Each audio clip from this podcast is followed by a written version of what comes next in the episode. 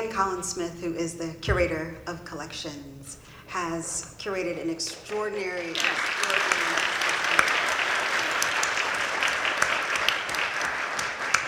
It's called Presence, and it's meditations on the Spelman College collection.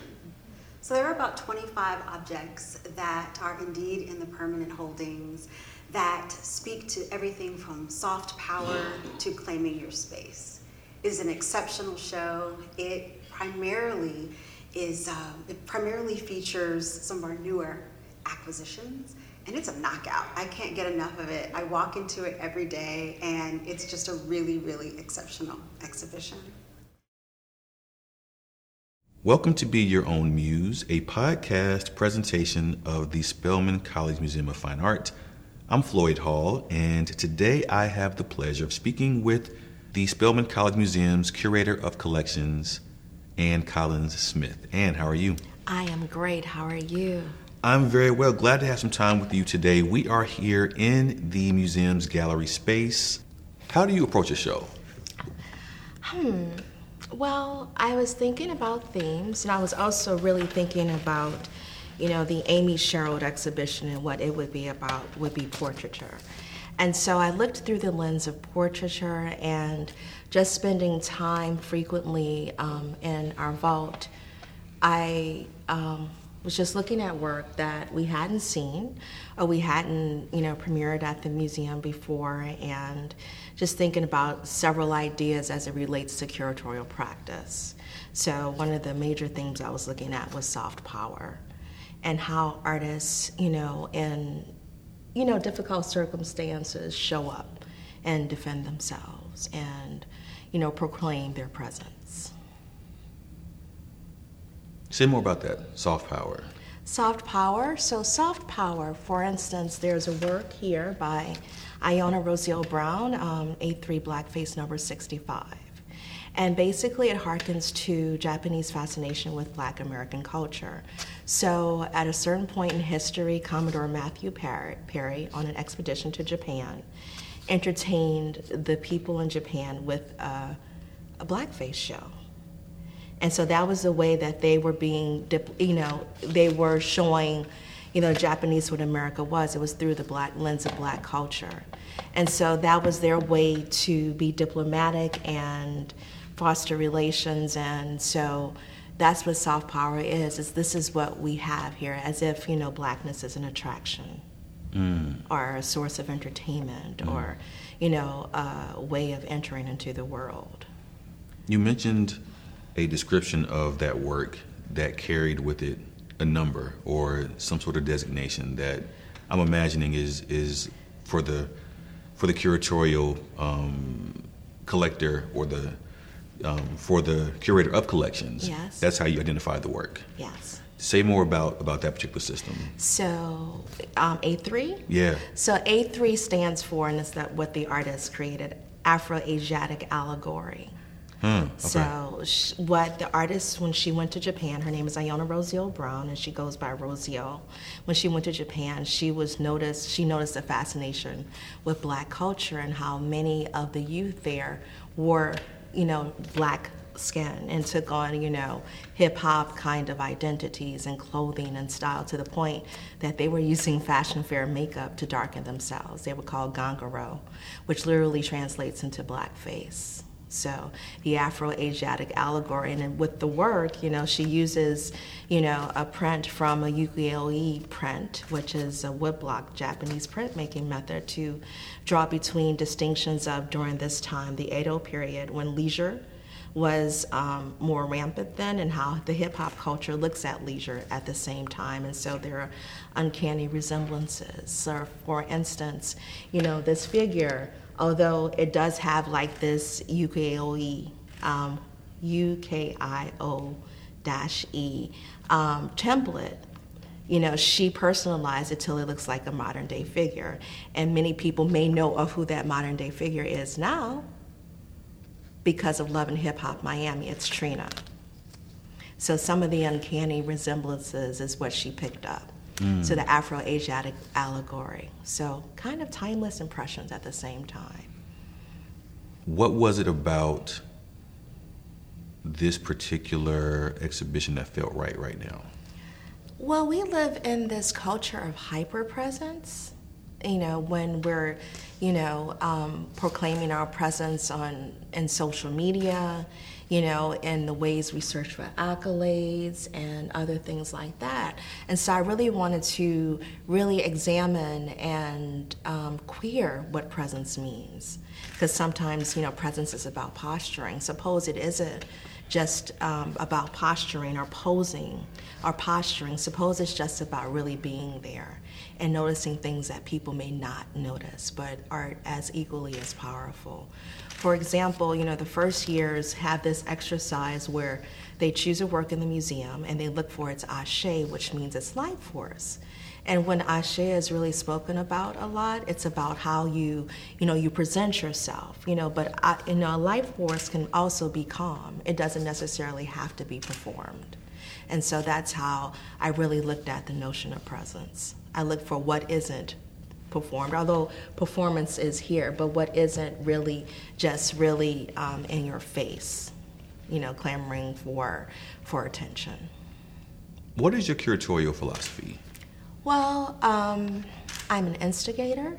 I'm an intermediary. I think um, I like, you know, my zodiac, which is a Cancer, that means a caretaker. So I'm like in the perfect field. So, you know, a curator takes care of. Um, we take care of by, you know, being the intermediary between the artist, the artwork, and the audience, and also setting context in which to appreciate work to support art and audience and sometimes being a conjure woman you know and sometimes instigating certain kind of conversations so that's my philosophy conjure woman shout out to renee stout. Yes yes um, yes. And Obeah Woman shout out to you know the muse and romare bearden's work and also Obeah Woman which has the best remix um, nina simone. So yeah. Now say more about being an instigator. I want to know more about, about that, and and and when you when you say that within the context of of your eye or how you frame this work for the visitor to experience, what do you hoping to um, evoke in that moment? You know, sometimes artists and even you know curators can get in their heads, and so helping them to get out of their heads sometimes. Like there's this one artist, Pierre Bennu, who is a great comedian. Um, comedian. He did the video for um, Gregory Porter's Be Good and also a great artist. And one of the things he's working on are these kind of nude silhouettes, and he was asking about color. And these were hypercolored. I was like, well, what about grayscale? You know, and I know that we look for color, and sometimes grayscale may kind of make something disappear, but I think it was like a soft, subtle kind of um, presence that I think was also needed, you know. And so Instagram, like, try Grayscale. He's like, yeah, that's boss, you know. And this was all through a um, conversation on Instagram. So it's just helping other people to see possibilities and helping us, all of us, get out of our heads. I would love for you to talk about how the museum collects work. Okay. Um, so I mentioned Renee Stout. She had a show here uh, Conjure Woman. Mm-hmm. And I know that a lot of um, the pieces in the collection, mm-hmm. some of them uh, have come from shows that were here. Yes. So, can you say uh, more about the philosophy that the museum has around collecting work and what does it mean to collect work and sort of what is the the mission of the collection? Okay, sure. And I would like to say that we have yet to collect a work by Renee Stout, and I'm looking forward to when we do. Mm-hmm. Um, so, the museum's collection, I'll tell you about the genesis of it. Yeah. Basically, it was started as a teaching collection, it wasn't necessarily about artwork. It was, you know, former students going to Africa and bringing back, you know, their souvenirs so that they could learn about, you know, what happened in other countries. I think Spelman started collecting in earnest when we were given works by Hale Woodruff. Hale Woodruff was one of the founders of the art department, and they were woodblock prints of campus buildings throughout the Atlanta University Center. Most of the gifts we've received have been through gifts, so we haven't, you know, in the past, it was like, okay, thank you, we'll take them. You know, um, also our collection um, is due to something called the Atlanta um, coordinated art program, which was when each of the colleges had a specific genre of art they taught. Spelman printing, not printing, that's Clark Atlanta. Um, Spelman had painting, sculpture, and art history. Clark Atlanta, printmaking, um, film and video, and photography. And Morris Brown, all the applied arts. So there were artists during the Atlanta Coordinated Art Program who served as artists in residence, and so Spelman was able to collect their works. Another um, collecting moment, um, Clark Atlanta University's Art Museum's collection is because of the Atlanta Art Annuals. So let's harken to 1983. It was a different year. Spelman had a president. You know, students in the 70s had rallied against, you know, the naming of a, yet another male president, although this was the second African American or black president in the college. And so when the second president was named, his Donald, second African American president was named, Donald Stewart, knew that he would be the last male president at Spelman. And one of the things he was very sensitive to was that, you know, young black women needed to see black women, you know, in various fields, from diplomacy to business and even art and you know artists and so he rallied um, Jenelsie Holloway who was also chair of the art department whose daughter Chanel Holloway teaches here to select works by black women artists to enter into the Spelman collection those artists include um, Emma Amos, Lucille Malkia Roberts, who taught at Clark Atlanta, Jenelsie Holloway herself, Betty Blayton Taylor, who was um, instrumental in with the Studio Museum and the Children's Art Carnival, Stephanie Pogue, and Lori Orlicht, and Claudia Wittes. And so we've used that 1983 moment when we collected the works by black women artists to um, really shape what our mission is. And so since um, 2001, 2003, we've been very, very clear about what we wanted to collect. And that's been primarily the works of prioritizing, actually, the works by black women artists. And we like to collect, we aim to collect works by black women artists from each of our original exhibitions. In this exhibition, can you maybe point to one or two pieces that have interesting collection stories mm. that that sort of highlight the process of acquiring that piece so okay. that someone can sort of hear the backstory of that relationship between the artist and the institution. Okay, sure. I'll talk about two works. So in 2009, the museum presented an exhibition called Undercover um, performing and transforming black female identities.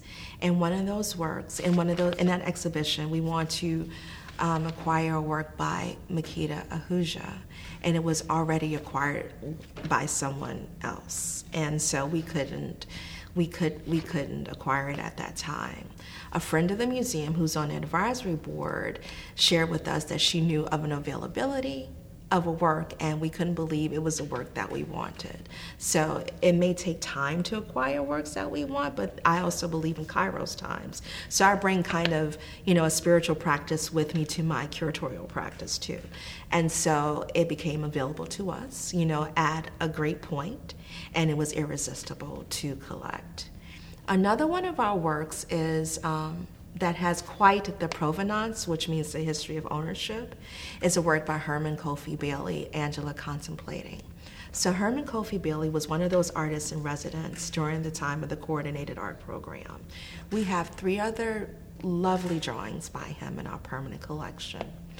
Mr. Howard Moore, a collector, and um, husband of Jane Bond Moore, who is the daughter of Horace um, Bond, Horace Julius, Julian Bond, who's also the father of Julian Bond, um, a Morehouse alumnus and a civil rights activist, approached us with um, a acquisition a, a acquisition proposal, and the name of the work is Angela Contemplating.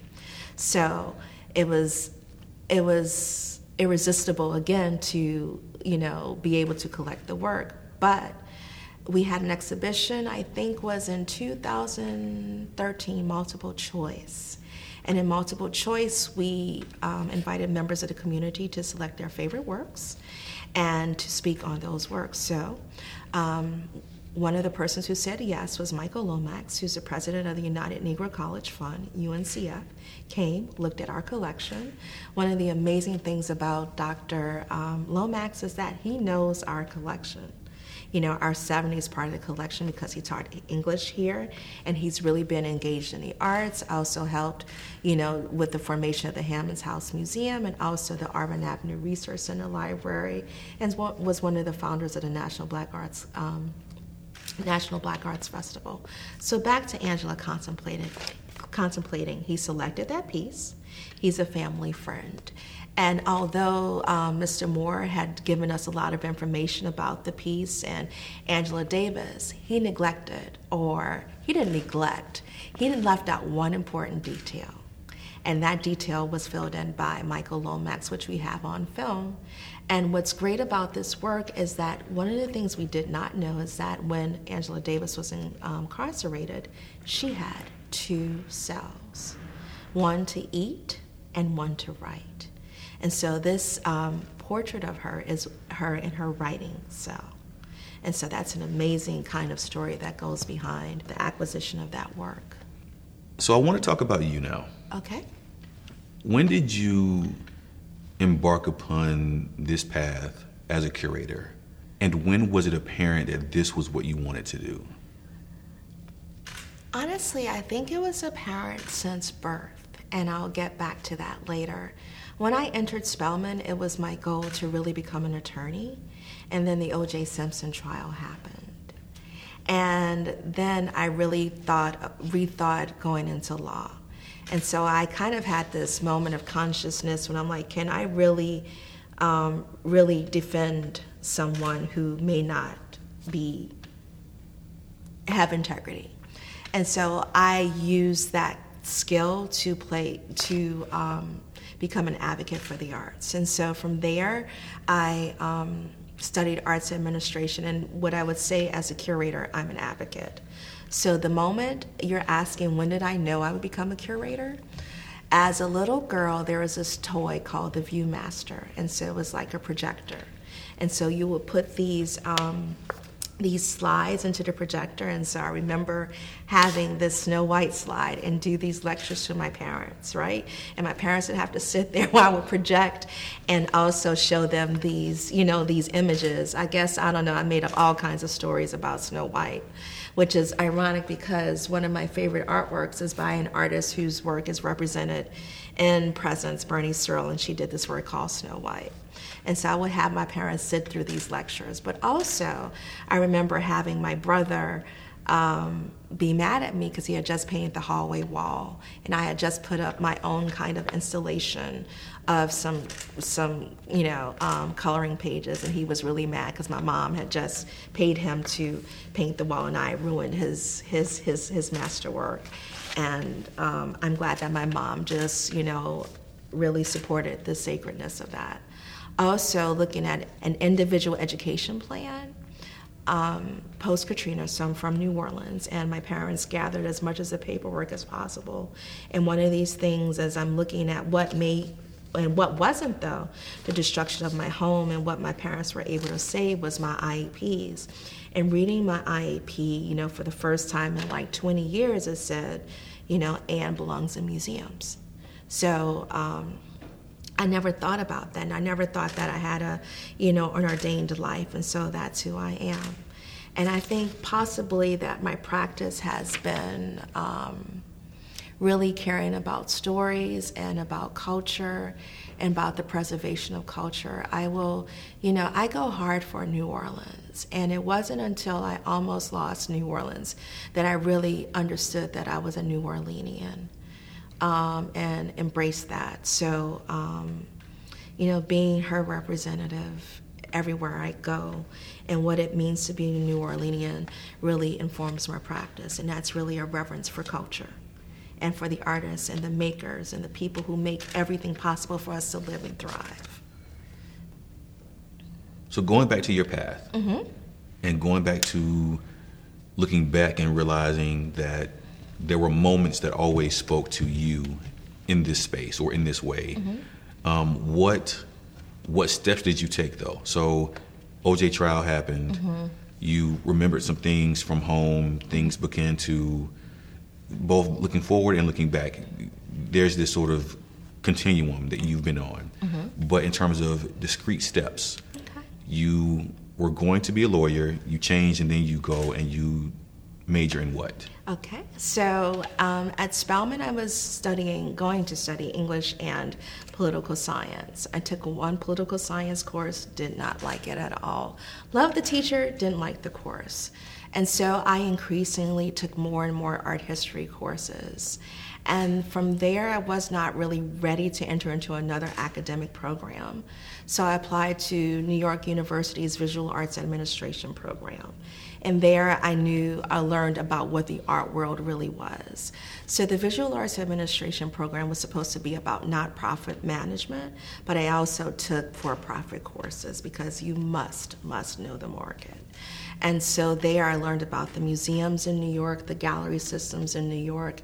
And one of the um, one of my professors in the program shared with me that in working with artists, you know, you build a narrative, but you don't believe the narrative. So basically, she said, never believe your own myth.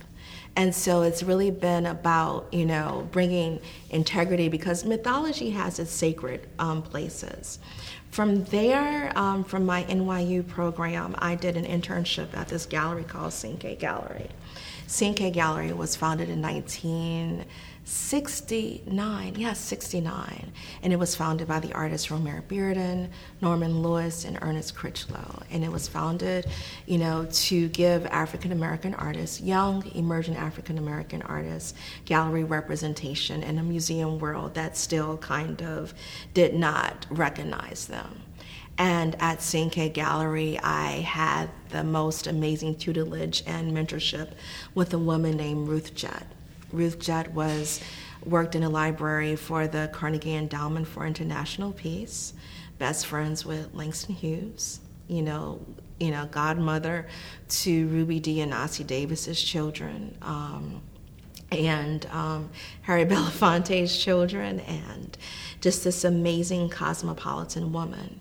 And what Miss Ruth Jett taught me, and she's now an ancestor, is about developing my eye. And just to be around her was an amazing experience. And I hope to still write about her, you know, um, because she was also one of those key um, cultural figures like Mo- Michael Lomax, who helped to, you know, was there for, you know, the institutionalization or the professionalization of the Schomburg Center and also with the Studio Museum in Harlem.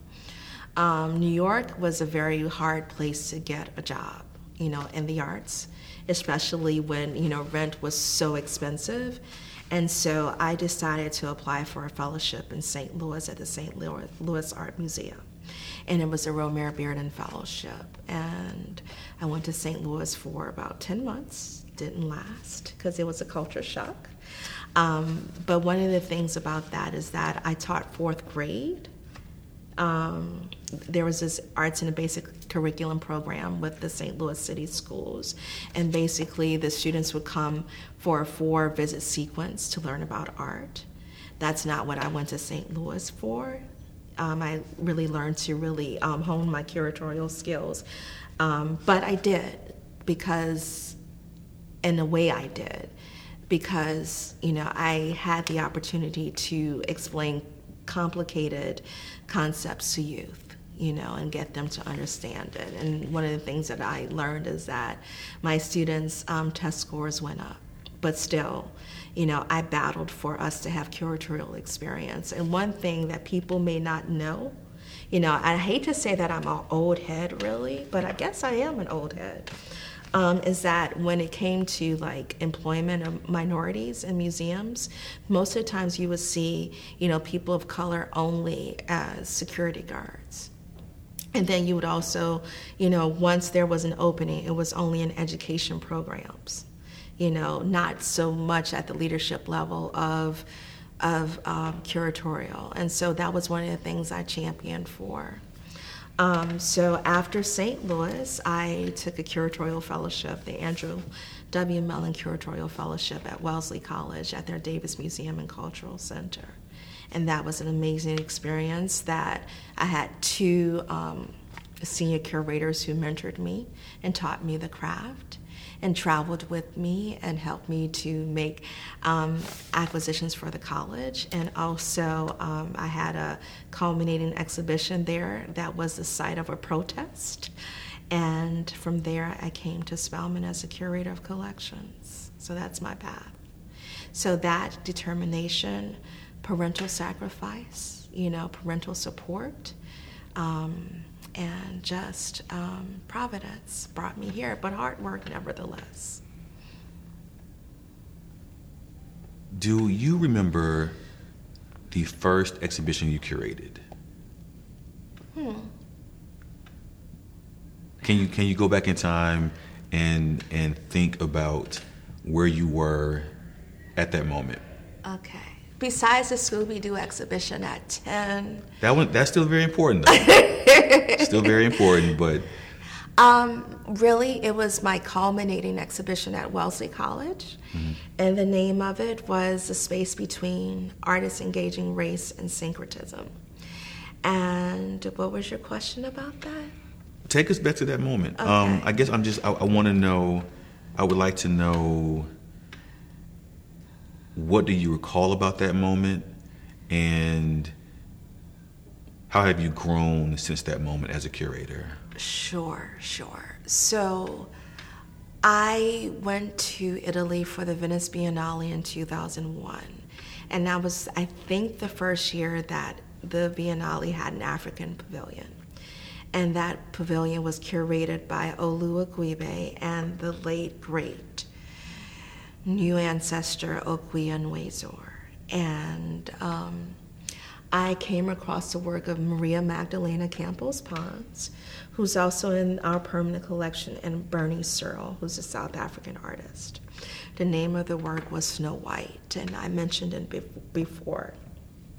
And in Snow White, she's this woman who's kneeling nude, and like she's dusted with this pea flower that's not quite white and this um, rain. And so after the precipitation happens, it's a metaphor for everything. She begins to make bread. So I wanted to bring that work to Wellesley at the time. And so I really needed to build a story around that work.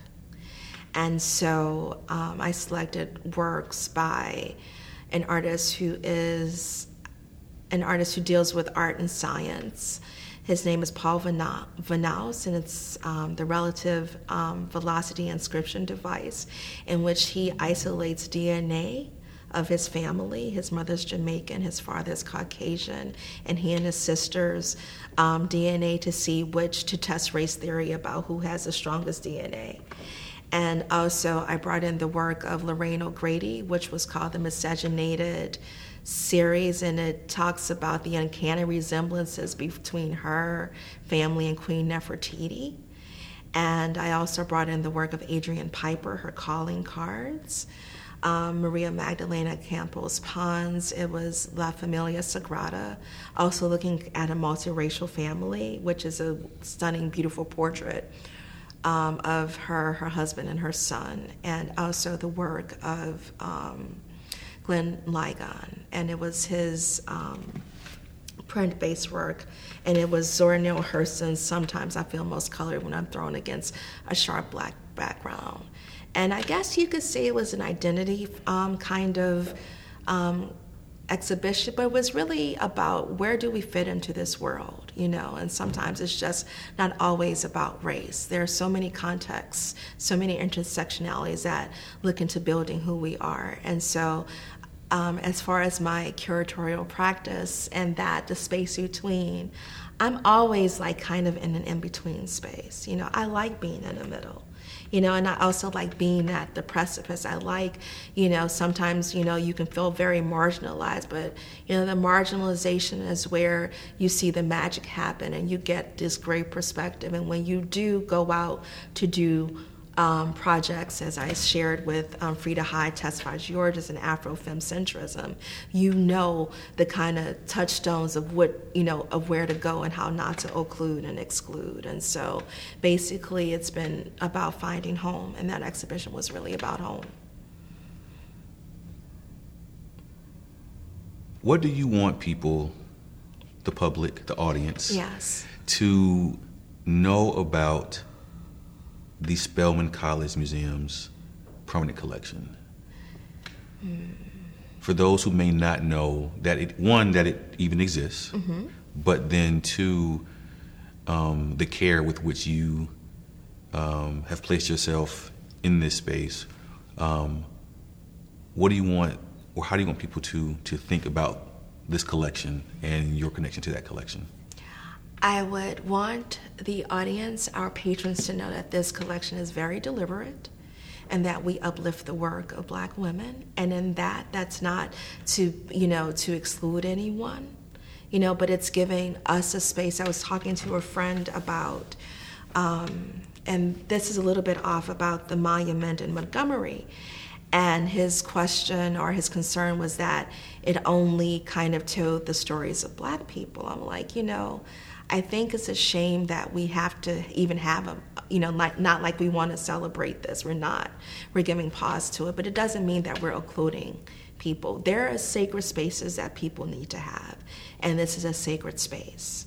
And in honoring, you know, each other's sanctity, you know, we can have broader conversations. So the permanent collection is very deliberate. It's global. Um, it's growing. It's um, it's very conscientious. It celebrates. It's um, it's it's welcoming. Um, it's beautiful. Um, it's an oasis. Um, yeah. Um, it, it, it examines so much about our world. Um, it's powerful. It's valuable in so many ways. It's necessary. It's, it's a testimony. Sometimes it's a lamentation, sometimes it's a praise song, but it is in all um, our efforts, it's, it's authentic and it's very studied and um, I'm going to say deliberate and divine. Anne Collins Smith, Yes, sir. curator of collections for the Spelman College Museum of Fine Art. Anne, thank you so much for your time. Thank you for the opportunity to speak about the practice and the mission.